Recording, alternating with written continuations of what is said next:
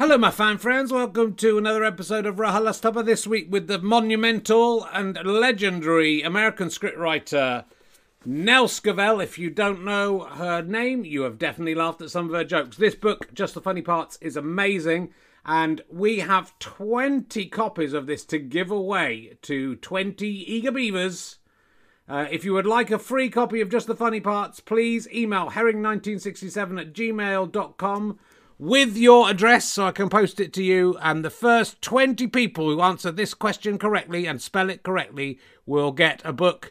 If you don't hear from me uh, and you don't get a book, you were too late. That's basically the answer. I will put it in the bin, in a big burning bin.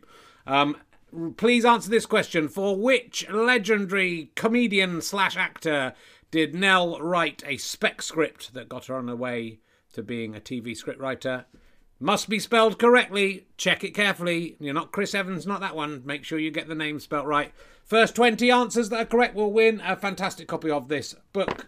I'll probably chuck in some other stuff for you as well. I'm a nice guy. I'm paying the postage. What can I say? I bought the books as well. I'm a great guy. Anyway, I hope you uh, are enjoying my moustache. By the time you see this, it should be a little bit better than this. I'm recording this a couple of weeks before. Um, and uh, if you would like to donate to my Movember campaign, please head to r h l s t p dot co dot u k slash Movember with a little ma. Uh, or you can subscribe as a badger at go faster stripe dot com slash badges and all November badge money will go to Movember. Or you can subscribe on Twitch, twitch dot t v slash r k herring. If you're with Amazon Prime, that is absolutely free. You can give three pounds fifty for nothing.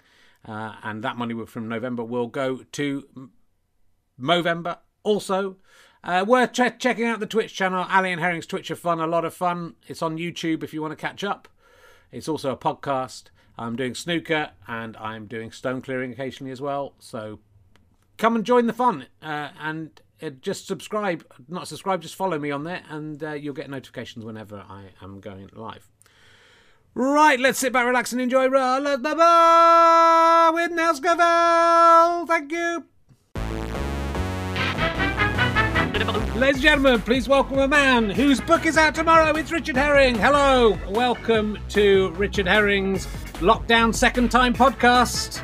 It's, I told you it was coming, and here it is. Uh, though I was hanging out with the fifty thousand people who voted for Kanye West today, uh, and they didn't know what the fuck was going on or what anything was called, to be fair. They didn't know where up from down. But one bloke I spoke to had written in R H L S T P.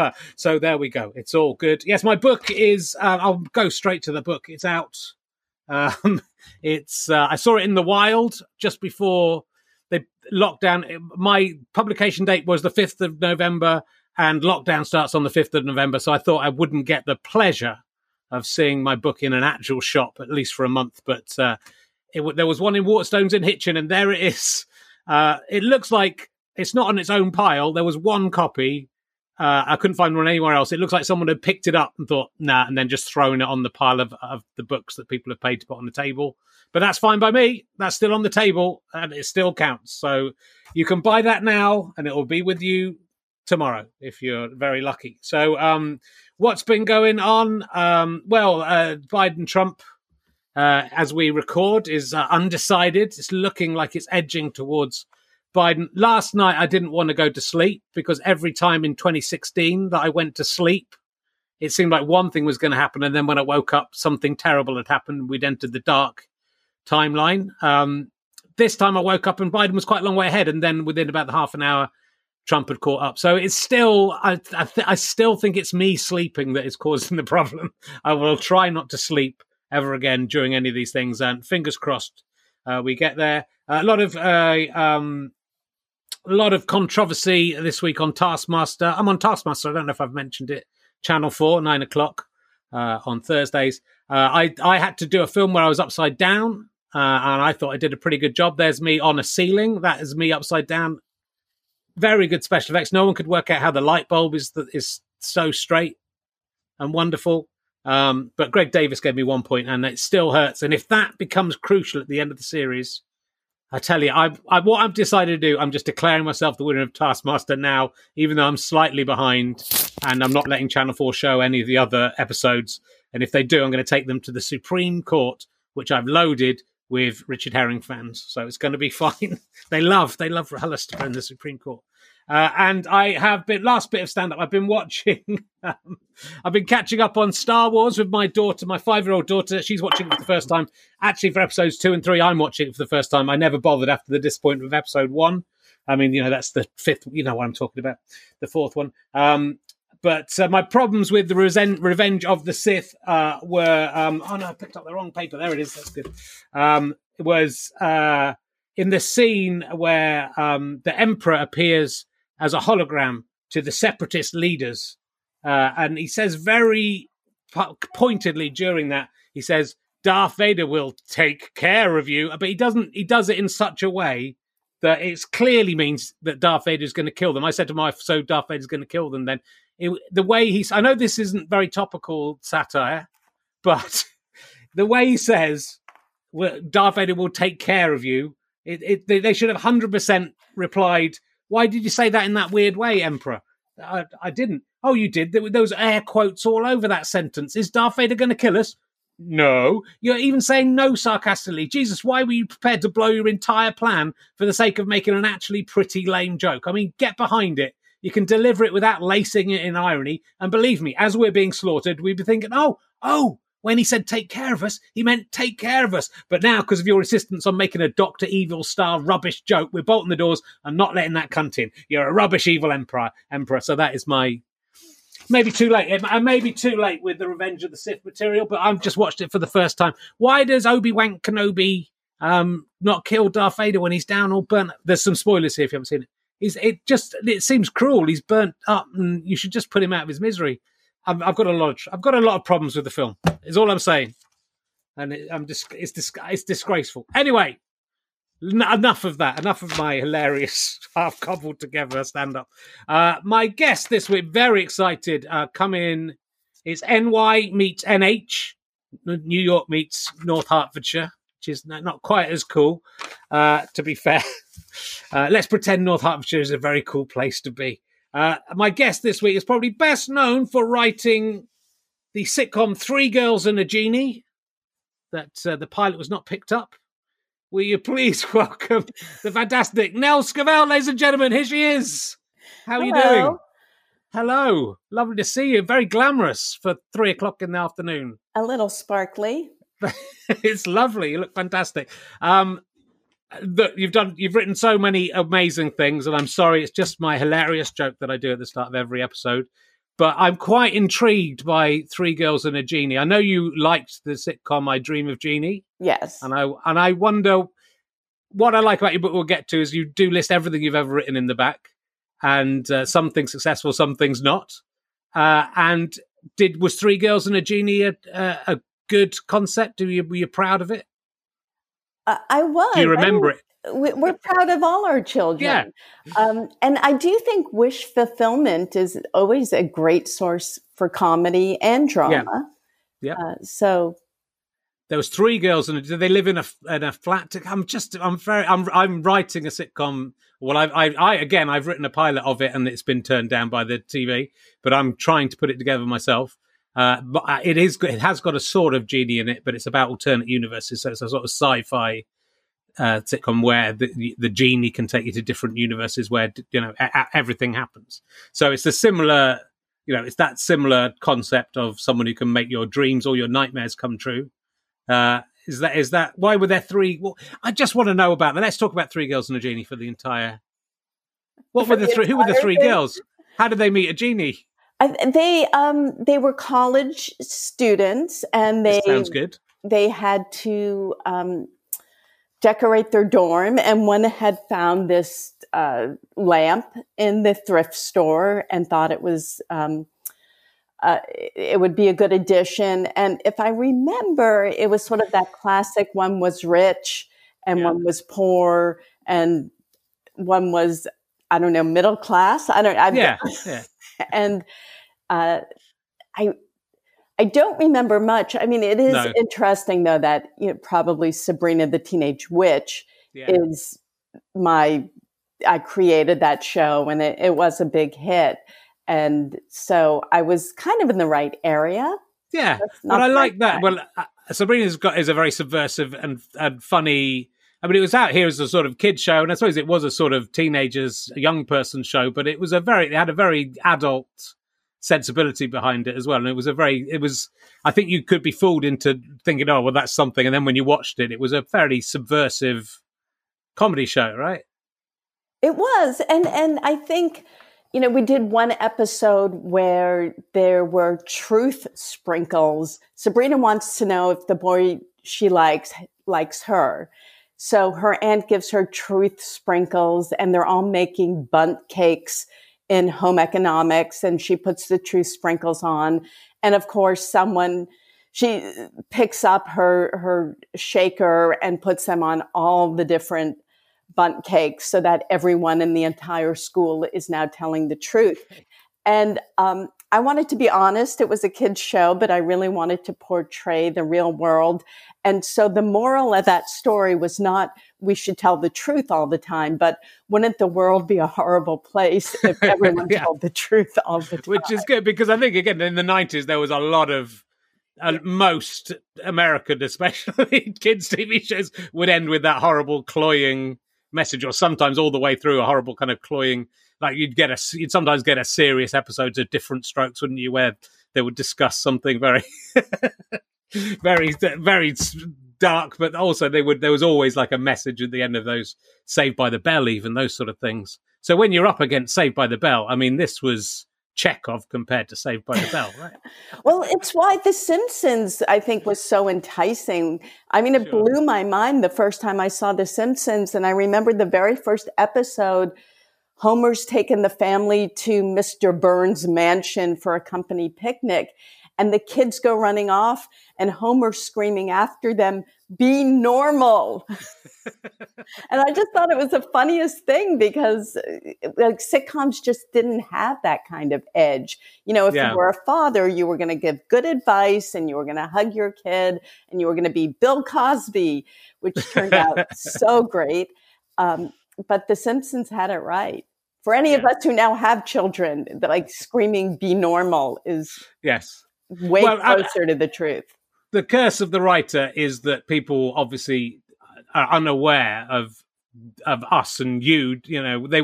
But if you tell people what you've done, so mention The Simpsons. You wrote what a, a, an episode of The Simpsons that I think everyone will remember and be able to quote bits off by heart. There's one of my absolute favourite bits in in this episode, which is the blowfish one: one fish, two fish, blowfish. Bluefish, where Homer eats some blowfish that he thinks is poisoned and has to make the last twenty-four hours of his life count. Well, what's uh, amazing and- is it was early enough. It was the second um, season of the show. And one of the reasons um, they liked this pitch was it allowed us to get to know Homer better, because yeah. the question was, what would you do if you knew you had twenty-four hours to live? Or as it turns out, twenty-two hours, because the doctor keeps him waiting for two hours in the waiting room. But, uh, and now that the show's been on thirty years, it's kind of unthinkable that we wouldn't know everything about Homer. Sure. By the but way, it was I also... wrote a new episode that's going to I heard. It. Yeah. So yeah. there's a new episode coming. So this is your second episode, like twenty, thirty years apart. thirty years apart. Right? They told me I now hold the... Um, the record for the longest amount of time between writing episodes, so I'm quite proud of that. Um, sorry, not sorry. It's called, is it? So I, I have a feeling this is. Is it going to? Uh, let, let me get. It's Lisa is. Is Lisa going to be at the center of this one? And it's going to. Yeah, it it's going to feature her, her standing up for women's rights. It's no? more complicated than that. Okay. But they did come to me because I had just gone through. Um, you know, an experience where I received an apology from David Letterman. I don't know. Do people in England know? They probably don't. They probably, they might know this story. Tell this story for us. Cause I think, I think that's, yeah. We, we well, might know need who Letterman, to. Like he's, yes. okay. So we um, know who Letterman is. We know, we know, we know who Letterman is. It's a very long story. It is a very long story, but basically... you well, I'll, have to I'll read my book to get the read full the book. Thing. Here's the book. It's absolutely fantastic. And if you're a writer especially, it will make you feel a lot better. But if you're a comedy fan, it's a, it's a great look at the way uh, things work. But yes, you, you revealed how there was a sort of a, a toxic atmosphere at Letterman, just in that he was the boss and he was... and well, I think people know that he, he admitted that he was sleeping with yes, his yeah. employees, which, uh, you know... But it went beyond that. There were, in, he was on the air for over thirty years, and they never hired a single writer of color.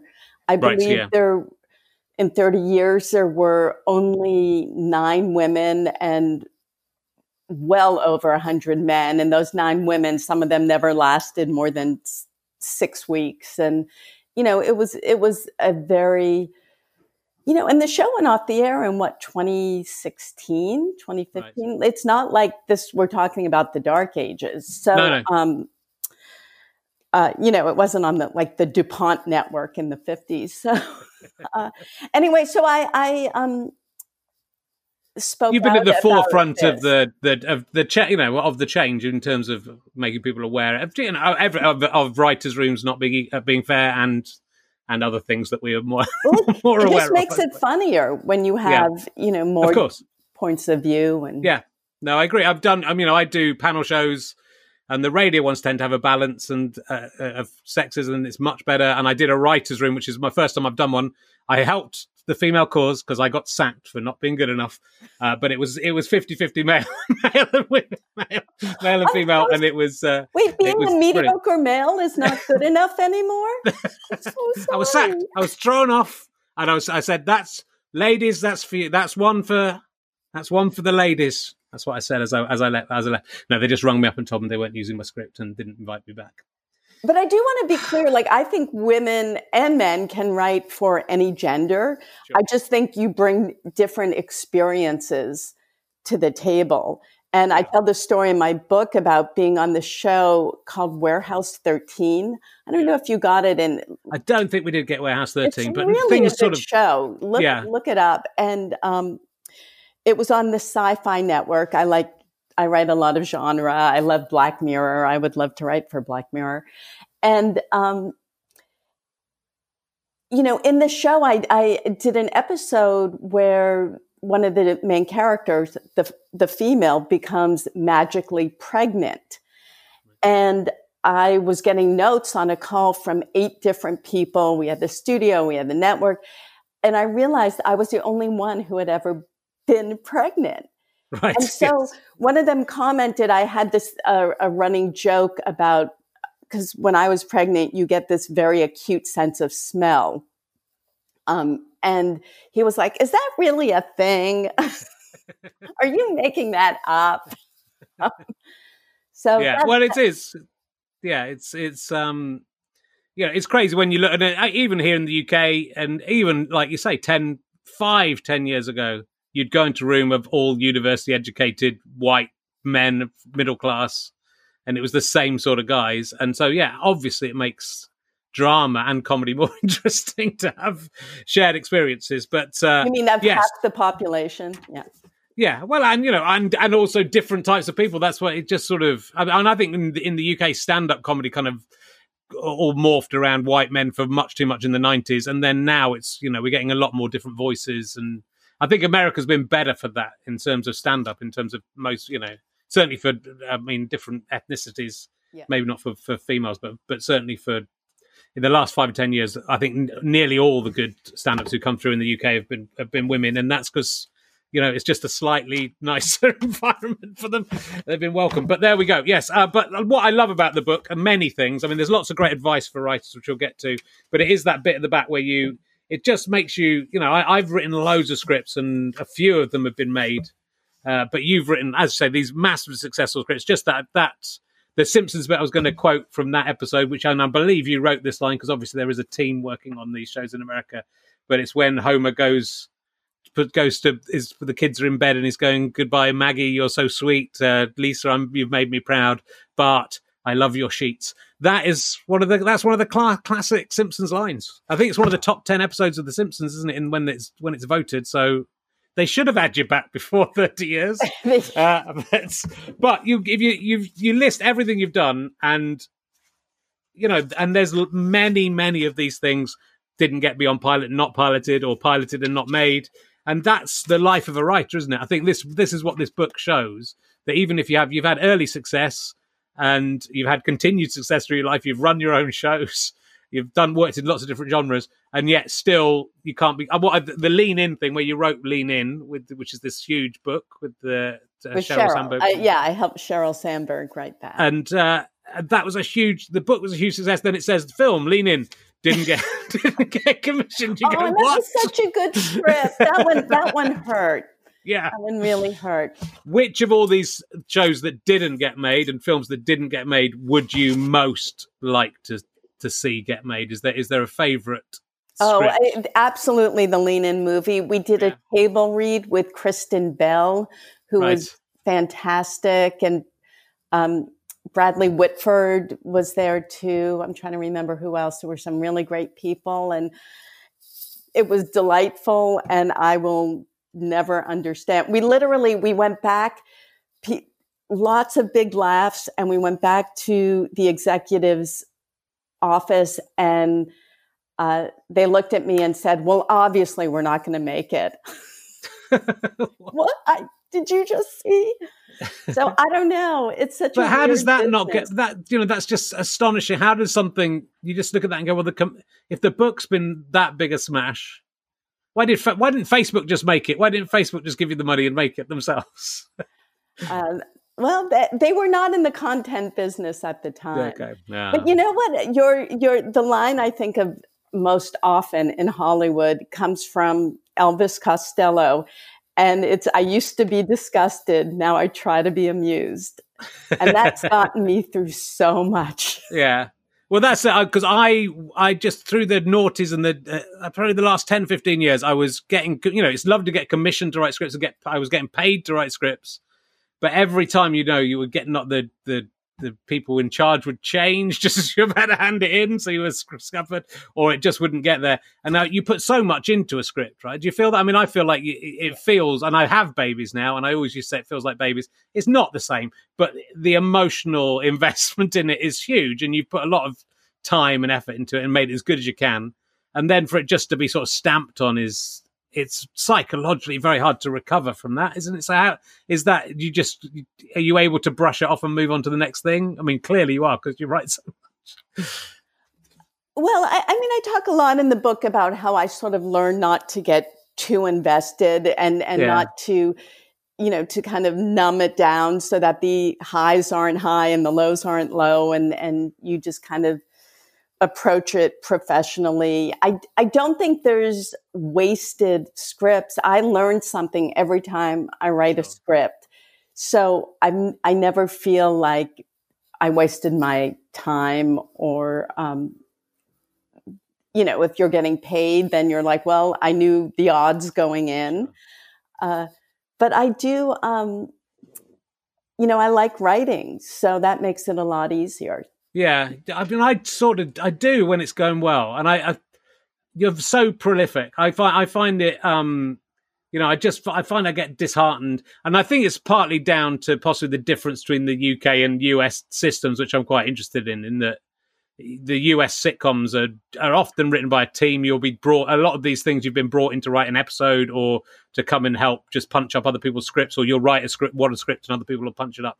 Do you think that that I'm very good when there's a deadline and I can write very quickly? And I've written, I wrote a sitcom that I had to basically write an episode a week on my own, and, and then it was made. Oh, that'll that week. Make you a good writer. Yeah. Well, it was pretty good, although it burnt me out for a bit, uh, and also I earned some money, so I, I didn't feel the imp- the need to work so hard.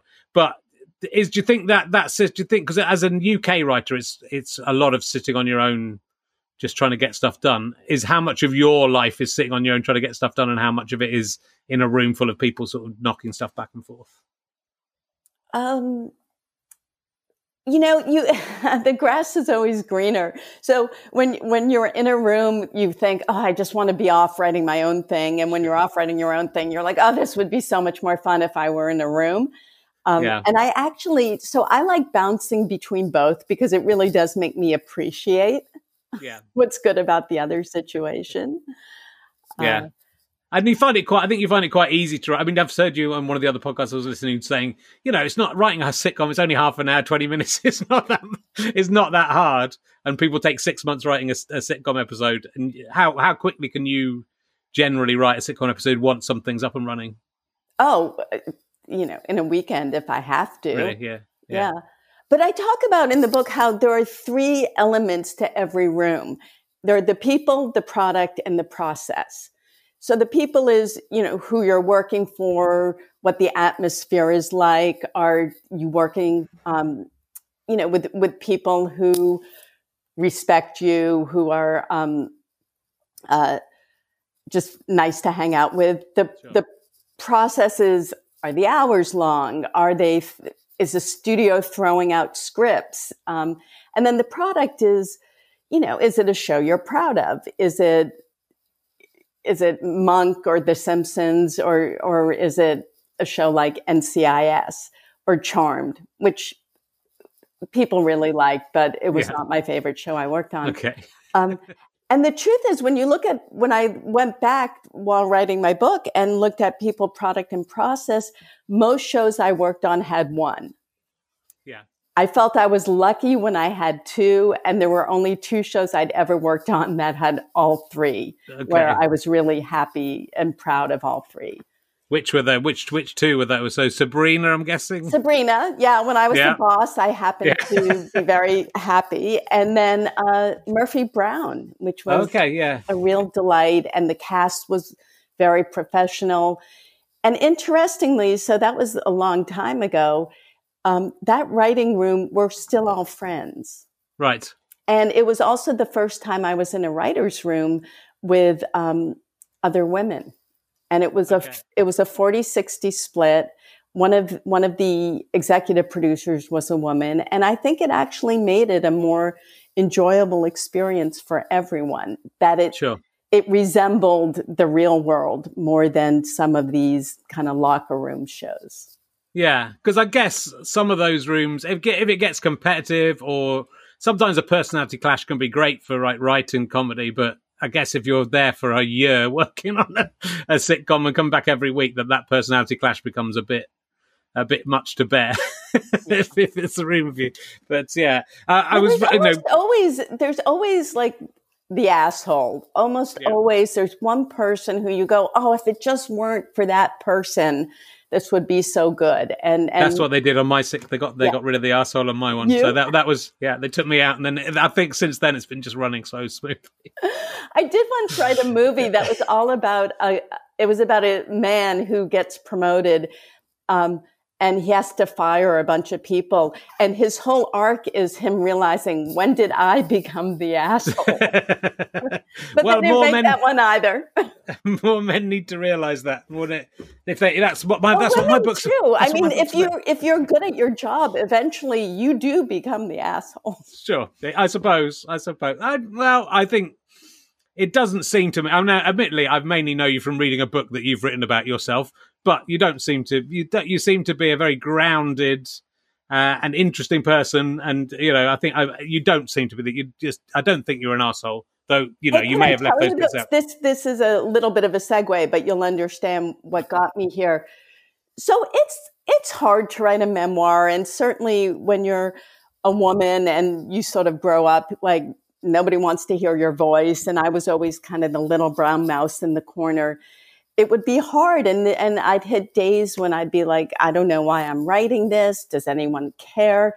And then I would remember that Christopher Hitchens was the same age as me when he wrote his memoir. Right. And I was like, I bet he had never had a moment of self-doubt. I bet he never took a second to wonder if people wouldn't be fascinated with his life. And and that would propel me forward. Good. Well, I'm glad it did, because it's honestly, I mean, I know it's been out for a couple of years, but it's. I would advise everyone to get it. If you're a comedy fan, which people watching this will be, uh, if you're a comedy writer, you definitely need it. It's just, it's full of good advice. There's some good stuff. That, well, let's talk about uh, Ga- the Garry Shandling Show, which it, like, astonishingly, I mean, this is what I find it, you basically asked to write a Simpsons script and you were allowed to do it. And I know it was early on, but yeah. that was sort of crazy. But you, the, this was your first sitcom script. You just on spec wrote an episode of the Garry Shandling Show, which was uh, his first T V show before Larry Sanders, which went on to be more better known. But yeah. absolutely, that I think Larry Sanders is up there as possibly the best ever sitcom. But I also I loved I I also loved the Garry Shandling Show, which was again a, literally taking out the fourth wall. And uh, in the U K, Sean's show turned out to be very similar uh, afterwards, which was obviously heavily influenced by it. But it's, it's an incredible show. But you just sent in a, a script, uh, which they liked enough to sort of fly you over to meet them, right? Which is astonishing. Yeah, it was supposed to be a work session, but Gary wasn't in the mood to work, so we ended up playing ping pong. And, yeah.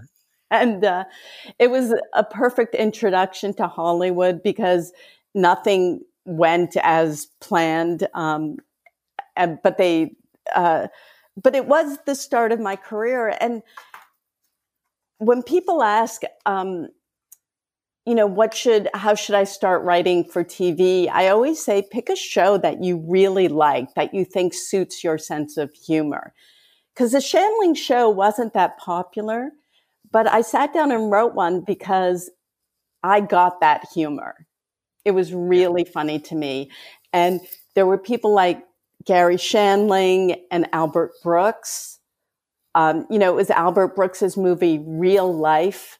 I don't know if people know that one in the U K. Uh, not so much, I don't think. Yeah, I've so heard you good. talk about them, and I've I've not seen it, so I must I must check it out. It's so it good, down. and you'll yeah. see he's he doesn't wink at the camera. It's pure character comedy, um, and that was my favorite, as opposed to, you know, uh, someone like Woody Allen who's just cracking jokes, and I like that too. Um, you know, before he started dating his daughter, but. Uh, The more subtle character comedy is really, you know, yeah, the best. So, well, it's, but it's it was was that was that a bit of a mind fuck to suddenly find yourself? If it had been me and Garry Shandling had been in, you know, even at that stage, and Garry Shandling had been interested in my script and uh, giving you compliments, would did you take that in your stride, or were you thinking how the how the fuck has this happened?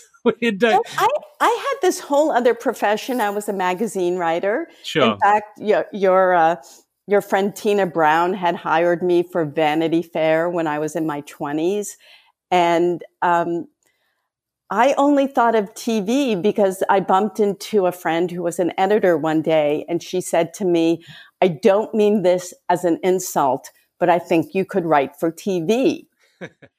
And it hadn't occurred to me. I'd grown up on the East Coast. I I um, lived in Boston and New York. And I w- at the time, I was like, wow, I guess people do write for T V. Um, so I like T V.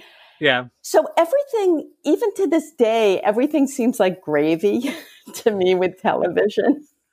Do you get starstruck, though? Because I think I always did get, you know, I'd always get a little bit starstruck. I heard there was a story, I think, from the Vanity Fair party. Oh, yeah. You were telling about Colin Firth, who I also uh, sat, I sat behind him at a pantomime and recognized him, but couldn't think of his name.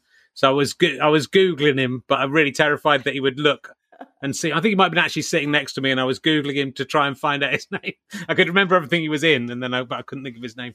That's quite bad. But you had a you had a. Oh, I a humiliated run-in. myself in front yeah, of Colin, which is enjoy. It's enjoyable. Tell us about that. So I used to, because I had written for Vanity Fair for for a very long time. I still do. Um, I would get invited to their big Oscar parties. So you know, it was above my pay grade, but um, you know, I was basically the help. And one evening that year that Colin Firth won for The King's Speech, I was actually waiting for my car at the valet when he and his all-female entourage um, came out to get their car. Now, obviously, they were not going to wait. They pulled the limo right up. But Colin Firth, ever the gentleman, opens the car door, and he's letting the ladies in. And as he does it, he turns and he and I make eye contact. Like I'm t- having a moment with Colin Firth on the greatest night of his life. And we're just feet apart. And I feel like I should say something. So I do. And what I say is, well done, Mister Darcy. And he just, he goes like this. And he like shoves the last woman in and gets in, and he slams the door, and he they drive off. And I was just like, what have I done? So I called my sister the next morning, and I was like, I, I tell her that story, and she goes, don't you know he hates to be reminded of that role? And he, she said he was just like interviewed for the L A Times and he mentioned it. And I was like, I had no idea. I feel terrible. And my sister, who is like a great Bennett sister, says, well, don't feel bad. If he didn't like being associated with that role, he should stop playing it so much. But it's also true. I mean, it, it, this is something that's come up for you. I had Michael Palin on a oh. few months ago, the last the last show before lockdown, the first lockdown. Uh, and he was so delighted to re- reminisce about, you know, I thought, oh, you won't want to talk about this or that. But he started doing bits of the sketches and he was so happy. It made him so happy. And you kind of think there's two kind of personalities in show business. The people who go, oh, that thing made me successful. And but now it's a it's a weight around. It's an albatross around my neck, literally, for John Cleese. Uh, and uh, yeah, about people who kind of revel in it, which is what you should do, because that is That is why he's there. That's why he's won for The King's Speech, even though he isn't yeah. Mister Darcy in The King's Speech for once. But Richard, I, Michael Palin, you asked me a question earlier. Can I yeah. repeat it? About, was there something as a child I didn't like that as an yeah. adult? I didn't appreciate Michael Palin when really? I first started watching Monty Python. I mean, I liked him, but John Cleese and Terry Gilliam yeah. were, I'm sorry, Terry Jones were much broader and funnier. And then as an adult, you start watching and you're like, Michael Palin is brilliant in everything. He and is. He's so good. So there's there's your answer. Yeah, well, that's good. I'm glad that, well, that was a question for, uh, for the backstage. If you become a badger and you can see the question. Yeah, he's definitely, I'm the same way. You know, obviously, I think as a kid, you're looking at John Cleese and John Cleese is the standout kind of larking, funny, funny walk guy and very funny. Though, but also it's every single step of their career. I was watching John Cleese. He's on Cameo, which I've become quite obsessed with, uh, where uh, Michael Ian Black's on Cameo as well. I keep making him do cameos for me because he'll do it for seventy dollars, eighty-five dollars. Uh, so you, you know what Cameo is? It's where you can get a message from a celebrity. So you just say email in and say pay eighty-five dollars or whatever. I think for John Cleese it's two hundred sixty-five dollars. And he'll give you a message. But I looked at one of John Cleese's ones and he was just eating some food. He was, hey, his head was right at the bottom. And he was just eating some food. I thought, this is a come down for Basil Fawlty, isn't it? This is this is a man who did all this amazing work. And Michael Palin is, I think, yeah, absolutely. He's my absolute. I asked him to be my dad. He accepted. Uh, I don't know how it's going to work out this Christmas. I'm going around at Christmas to see. The social distancing is going to be a problem. But I'm and, gonna... and of course, these celebrities, they give the money to charity. The, the, no, no, not John Cleese. I think some people do. Michael Ian Black doesn't. I, I, he's done. I, he's done two. I'm going to. Do, thing is, I didn't pay him for being on the podcast, so I'm going to do four. Uh, I'm going to give him four cameos, so they'll they'll they crop up in this every. All now right. Again. Well, just buy a bunch of my books for your friends will, I'll for Christmas. I'll, I'll buy it. Well, we'll, I'll send. I'll send them. Look, it's it's so it's so good. Uh, and some of the actually some of the advice that came out. I think this was. Um, This is just all the way through. There's these great advice, and this is this is what you got from the uh, the um, Garry Shandling show. I think this was maybe Albert Brooks said this to you. Uh, the, the three things: never be afraid to write on spec, don't ask friends for work, and take any job that comes your way. You never know where it might lead. And those are such good, such clever bits of advice for a new writer, I think, yeah. don't you? Because it's, I think so many people write to me and say, I've written a film and I, you know, how can I, can you get this to someone who can make it? And I go, I can't get my own stuff made. I don't know why you're sending this to me, but you know, why you're starting with a film, why you're starting, you know, it might work out for you, but, but really, you know, it's exactly what you did, isn't it? You wrote on something on spec and it led to other things. And, right, right. Um, and you took work that you ne- didn't necessarily, wasn't your first choice, but led to other things. Well, I think you never know what you're good at often till you try. And sure. and one of the other pieces of advice that I deeply believe, um, and I tell it to a lot of young women who might be afraid to take a risk or not be good at something. I say, if it's something new, like what have you got to lose? If you're if you're great at it, then you just learned an incredible piece of information. And if you're not good at it, you can just say, hey, I never did it before. What did you expect? And that's, that has served me well. Yeah. It is. Well, it's sort of, but it's, it's interesting. And I, you know, I do, having talked to a lot of people, the kind of way in is, is often seems just from that, from the outside, you think, could that work? Would writing a script for Garry Shandling and sending it to him, would that work? Or, you know, we just happened to meet someone. But, uh, you know, that's more likely to work than just sitting at home going, what do I have to do? Who, you know, or just emailing people and asking them, how do I, how do I get on? You know, just be, I suppose it's being proactive.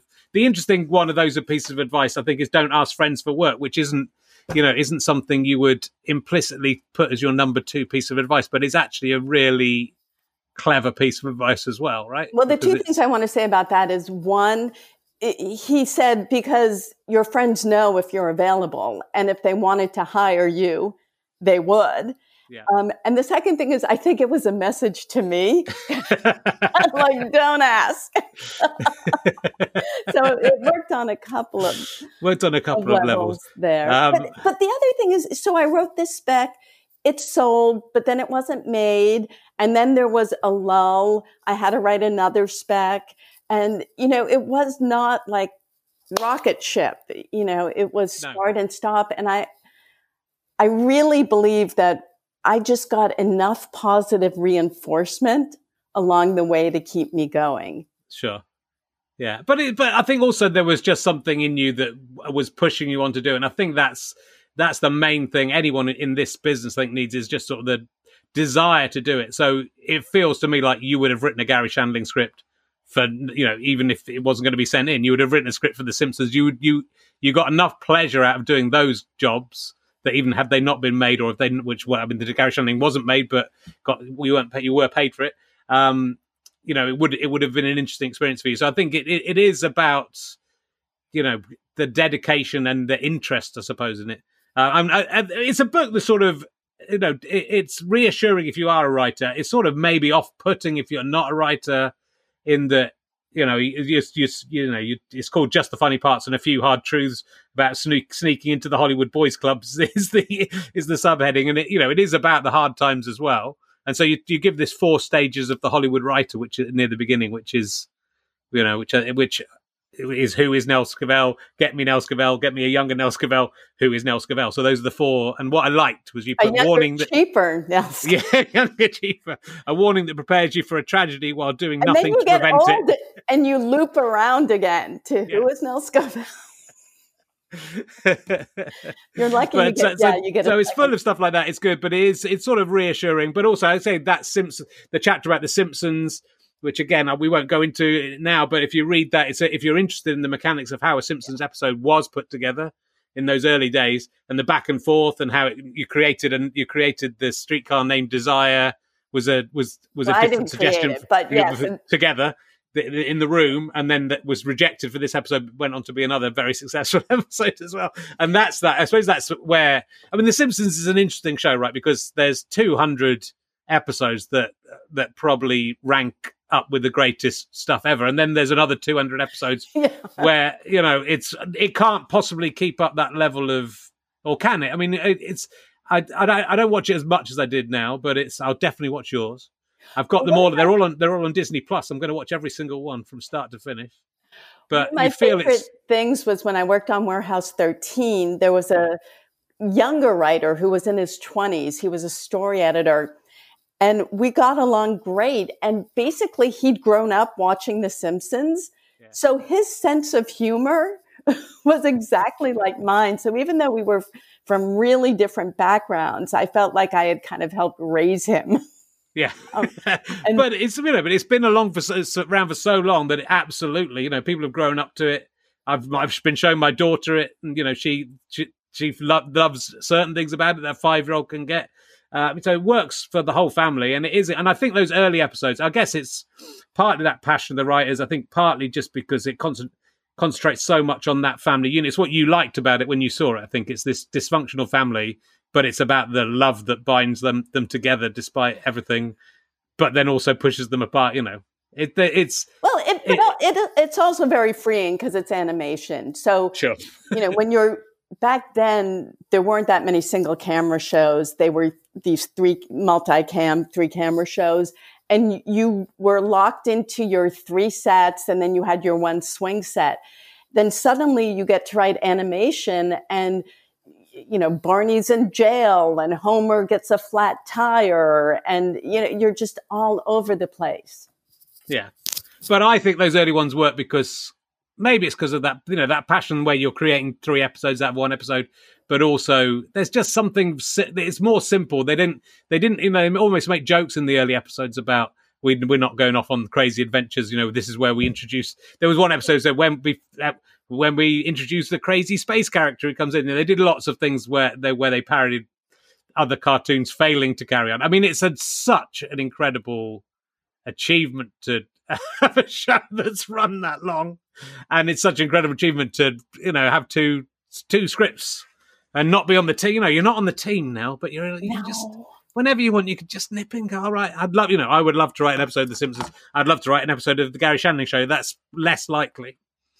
Um, probably, probably well, not going to happen. I wrote now. an episode of The Critic, which nobody's right. seen. From oh, right, yes. Group. But he that was a crossover, right? The Critic turns up in one episode of no, The Simpsons. No, The Critic was for A B C. It was a whole oh, different, oh, different okay. thing. But that was that um, uh, it might not be as well known. Well, there was a movie about it. So my episode aired opposite Nancy Kerrigan and Tonya Harding da- uh, skating in the Olympics. Oh, right. Against each other. And it was literally, this isn't hyperbole, the lowest rated primetime show in A B C history at the time. But like, there's lots, because I've been listening so to lots of podcasts. You can't get too invested in any of these. I know, but you, but you pop up, what is just amazing. And it's, that's what's, I think, it's sort of interesting, I think, from an outside perspective, this book, because, you know, most people won't won't necessarily know your name, but they will know the stuff you've done. And you sort of pop up in the last three decades. You pop up, and you sort of, you've got a hand in nearly everything. I don't think it's in the book, but you mentioned on a podcast working with Larry David, and you came up with the the idea of him taking flowers from the roadside memorial. I don't like to talk about that because it's such an evil thing to do. I know, but I it's tell a, people but... that, and they just look at me like, "Who are you? Why would you ever think of that?" But that's but the thing is that. that um you thought of it and didn't do it. That's the thing. So, and that's what that's the writer true. is, right? So you think of it, go, whoa. I mean, I mean, if I you get in a do that, but Larry no, David would do it. It would be funny, but like that's what a writer's room often is, isn't it? I mean, in the writer's room, it seems to me there's ideas thrown up that you know can never ever be said anywhere outside of the room. My or in... moment is I was the one who gave Miss Piggy her tail. Was responsible wow. for us seeing Miss Piggy's tail. For the first yes. time. It's canon now. There was a question about whether Miss Piggy would have a tail or not. Yeah. She does. And what had what how did you why did you make that decision? Remind me, because that's in the well, book. I wanted to do an episode. Remember, I don't know if you know that the Janet Jackson nipple incident when she had the, the wardrobe malfunction. So I was working on uh, the reboot of the Muppets. And it was a, it was a more adult show. And I thought, well, what if Miss Piggy were on the red carpet and she had a wardrobe malfunction and we saw her tail? Um, and I went to the um, main Muppet guy and I was like, well, does Miss Piggy have a tail? And he said, I, I don't know. I get, and he said, well, I guess so. And I said, have we ever seen it? And he said, no. And I said, could we see it? And he just got the biggest smile because he just all clicked in. And it's a really sweet episode because, you know, she has to um, accept that her pigginess um, and and be okay with that. Right. In the book, you say, there's a quote you say about people say to you, Uh, it must be so much fun working on the Muppets, and you say that's one of the great fallacies of, of Hollywood. So why was why wasn't it fun working on the Muppets, or was it fun? It sounds well, like that say, was fun. I compare it to being like an Oompa Loompa in, in uh, Willy Wonka's factory, and like every yeah. if you're an outsider, you're like it's all chocolate waterfalls, and you know if you're the in, inside, like you're yeah. staying up late cleaning up after the, you know the nut eating the nut cracking squirrels. So, I mean that I, I, there were just too many Swedish chefs in the in the kitchen on that show. Okay. So, well, yes, that's fair enough. We'll draw a veil over it, but um, and well, there's there's a lot more to talk about. But you've also written for. We'll maybe get onto politics in a second. But you we you've written. Why is anything happening in the political? I think something world? might be going. I was. I was hoping, you know, it's just fingers crossed that America would still be there when I when we connected and not in flames, which is it seems to be as we speak. At least it's not. Um, but so you you worked with Obama, Barack Obama, and wrote jokes for his for his speeches. I, so, I was honored. It was uh, what you know. The, never joined the army, but I've done what I could for my country. Um, and you know he. He's got Johnny Carson's timing. He's sure.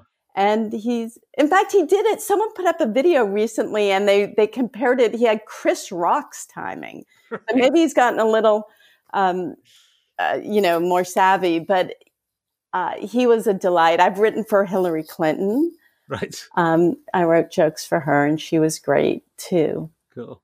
How'd you go about? I mean, a, how'd you get that gig? Are you are you sending in jokes on spec to Barack Obama and Hillary Clinton, or someone said, "Come and come and write jokes"? Is that, is this through Lean, Lean In? Is that is it that was? The, it was complicated. It came in through Facebook, um, yeah. and it was just wonderful timing that I, I got to write for him. I mean, I and.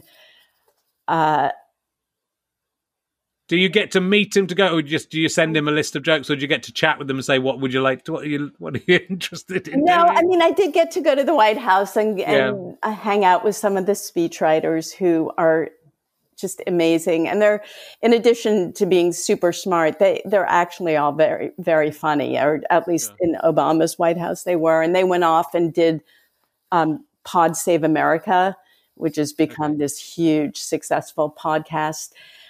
Uh, but you know, it's, it's so similar to T V writing. And I, I always think of like Barack Obama was the leader of the free world, but he lived with his wife, his mother-in-law and two daughters, which always felt like a sitcom to me. Yeah. Whereas I was thinking the sitcom at the moment is the uh, Melania lookalikes. At oh, the, the White House, there should, there should be five Melanias who are all sort of sitting around in the White House waiting for their turn. Well, even and the their, real, rela- their relationship with the real Melania, that'd be a good... Well, um, the just... real Melania is pretty fake, too. So. That's yeah, true. Fingers crossed Donald Trump's won so that what I can pitch they, that sitcom. What if it got to, like, the, you did a sketch where the fake Melanias are... don't remember which one's the real Melania, and they're trying to figure it out. Maybe that's my Black Mirror episode. There we go. That's... I think we've got it. Well, I know Charlie Brooker, but you're not allowed to pitch. If you pitch it to him, he can't use it. That's oh. why I, I I pitched him one by a D M, but it was only a sort of joke one about uh, it was like the uh, a sex version of The Purge, where you're able to everyone's oh. allowed to go out and have sex with anyone they want, but it's about people who can't get a babysitter that night and are stuck, are stuck in the house. So they can't. Why aren't you writing that movie right now? Well, because I just have the ideas, then I write them to Charlie Brooker, and he says he won't can't use them. Um, but I can, I can put. A, I can, just go back into lockdown. You have no. We idea. do. Yes, I should. I mean, I. But you know, I just. I'd rather just play with puppets and just things on, on Twitch.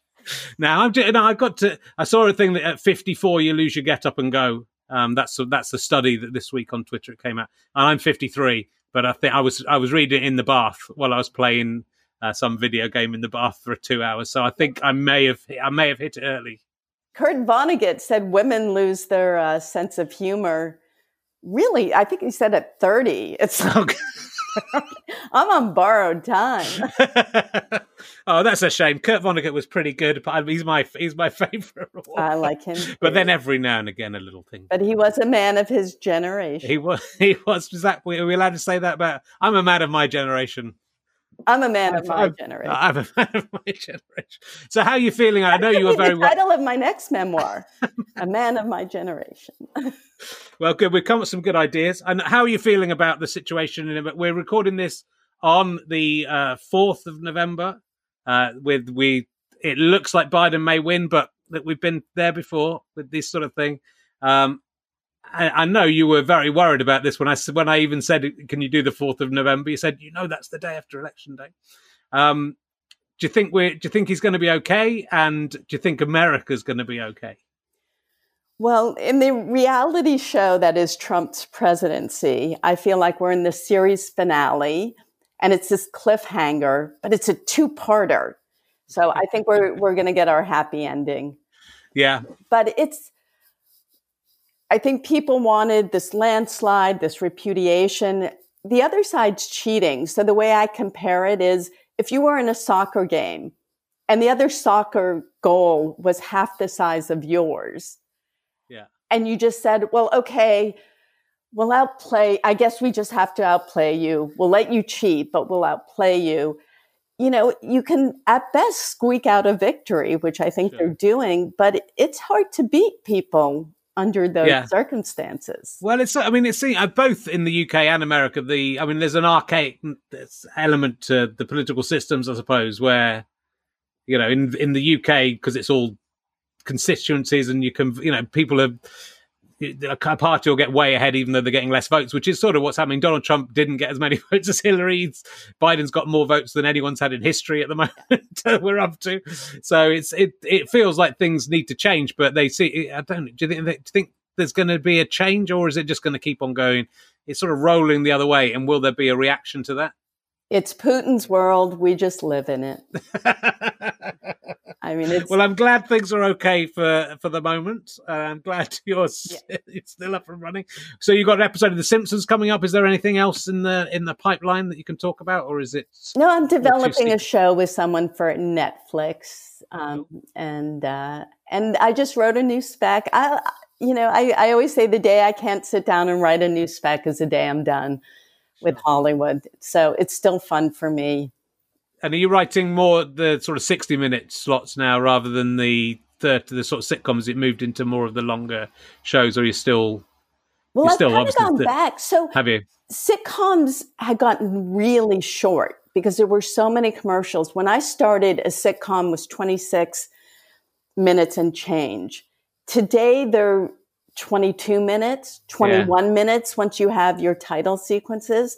And I really felt that limited your stories. But if you go to Netflix, they're half hours. Sure. And so you, you, th- you know, just as a percentage of time, you can really develop your characters and do your twists that are fun. Sure, sure. Although I just, I'm so impressed with some of those American series, because in the U K, I think like the shortest I've had to write is like twenty-four, twenty-five.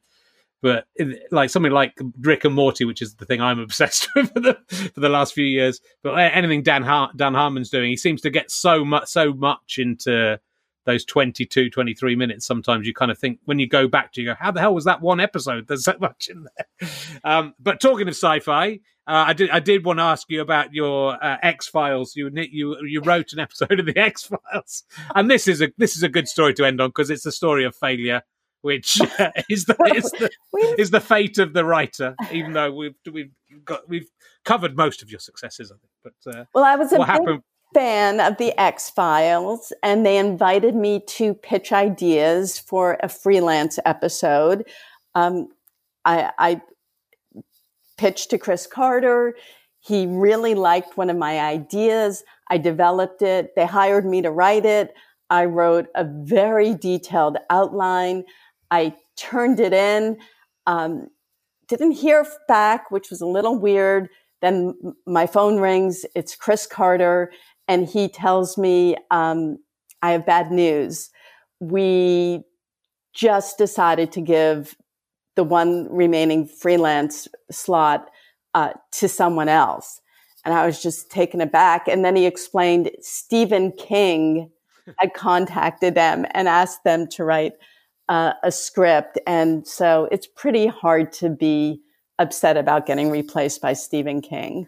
I mean, if, yeah. you're, if you're a writer and you're replaced by anyone, you you would want it to be by the most successful writer. He's done enough, though, hasn't he? He's got enough stuff. He's, he's, everything's basically a short story. Every film is a short story by Stephen King, it turns out, more or less. So he's, well, it's a shame. I mean, the kicker of the story is it turned out to be one of the most hated episodes of all time. and uh, uh It was not, n- no one was happy with how it turned out, including okay. uh, Stephen King. We were obsessed with that, uh, with the X-Files, again, early, early on. Yeah. And we took, when we toured, I was in a double act and we toured in a van, and it had a video player in it, which we just couldn't believe. It was a little sort of minivan and had a video player. And we bought the first series of The Simpsons, of the, the uh, X-Files, sorry. And uh, we... every episode we would just sing all the way through the through the title music, the X-Files is on now, the and then when it was finished we would sing the X-Files is over. And that's my main memory of the X-Files, that and Eugene Toombs. Uh, those are my two the memories. Cigarette of the Cigarette Man, you remember yeah. everybody. Oh, I remember him, and Gillian Anderson was lovely in it, and the guy was Mulder was okay too. And then they did that song Mulder and Scully, that was good too. Uh, right, you know, I think I, I, I always wanted the scene. I always wanted them was to get called back to the home office and get screamed at for their cell phone bills because they were always on their cell phones, and it was back in the day when that was really yeah. expensive. Yeah, this isn't important. You just invade the aliens don't exist. Stop wasting all our money. This is costing us a fortune. Better find those aliens. Well, look, it's been an absolute d- delight to meet you, Nell. Um, I'm a huge fan, and uh, there's so much more we could talk about, but I'm going to let you get back to your political situation and your afternoon in New York. Um, thanks so much. My wife sends her best. My wife loves you as well. Oh, and she wonderful. wants to. She wants you to be on her podcast as well. But I might. Is she on Twitter? Can I follow her? She's on Twitter. Yeah, she's called Katie Wilkins, I think. Katie on Wilkins. Twitter. Wait, Katie Wilkins. Look out for her. She does a podcast called "Drunk Women Solving Crime," but you don't have to drink to go on it. You could go on it. I think you'd oh, be very okay. good on it. Um, I will follow her. Oh, so, and can I say go. my? Uh, if you want to follow me, um, yes. Nell Sco. So N E L L S C O. Um, do you regret that decision to miss the V E L L off the end now? I, or d- So what's weird is I was on Twitter. I was harassed. It was early oh, on. No. I left. And when I came back, someone else had taken my name. So, there can't be another one. That's just, that's a well, super fan. I went to them and I said, what's going on? And they were like, I was holding it for you. And I was like, I, I don't want to deal with you. I don't want to touch it now. Now you've been holding it. I don't want it anymore. You can, you can keep it. Yeah. I'll just take the veil off. Uh, very well worth following this for comedy and for politics. Uh, and do buy Just the Funny Parts, which looks a bit weird on the screen because I've got a green screen behind me now. You don't know what's behind me. Oh. Um, you can't, you can't see it. I mean, maybe you can see the green screen. Uh, so do buy this book. I abs- it's absolutely, I haven't read many books this year. And it might even been last year I read this one. Uh, but it's the best one. This is the best book of the year. Look, you've got it too. And then also, there's this one which doesn't go See? to green screen either. If I looked in a mirror, and it'd be infinity. Anyway, thank you for Brilliant. having me, Richard. Thanks so much for doing it. Uh, we're back next week with Arthur Matthew, who wrote Matthews, who wrote uh, Father Ted, and we got another writer. It's going to be fantastic. Father Ted, Toast of London, and has a new book out as well. So we're, we're going to see him next week. Thank you very much. Watch Ali and Herring's Twitch of Fun tomorrow at uh, seven thirty on this same channel. Thank you very much, everyone. Bye-bye.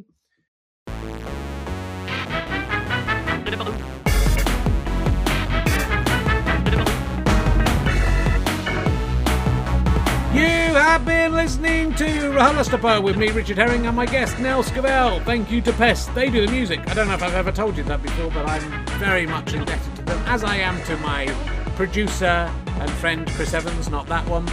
Um, I would also like to thank everyone at Acast, everyone at the British Comedy Guide, Ian Tunes, uh, Ian Apple, Ian Twitch, all the usual suspects. This is a Sky Potato, Fuzz and Go Faster Stripe dot com production. Why not head to Go Faster Stripe dot com? You can buy the uh, book Problem with Men and get a special book plate with a penis drawn on it and my signature. Plus, uh, it's November the nineteenth badge.